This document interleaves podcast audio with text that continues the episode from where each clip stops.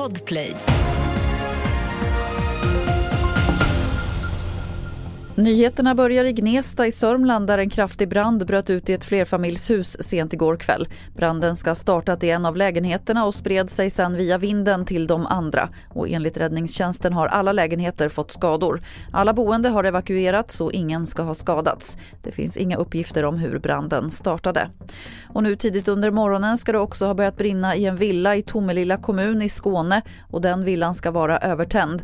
Räddningstjänsten är på plats. Inte heller här finns några uppgifter om hur branden startade eller om att några personer ska ha kommit till skada.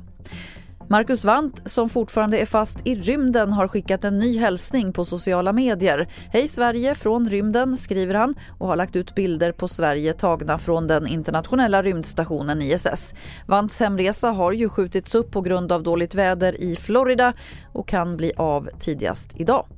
Fler nyheter det hittar du på tv4.se. Jag heter Lotta Wall.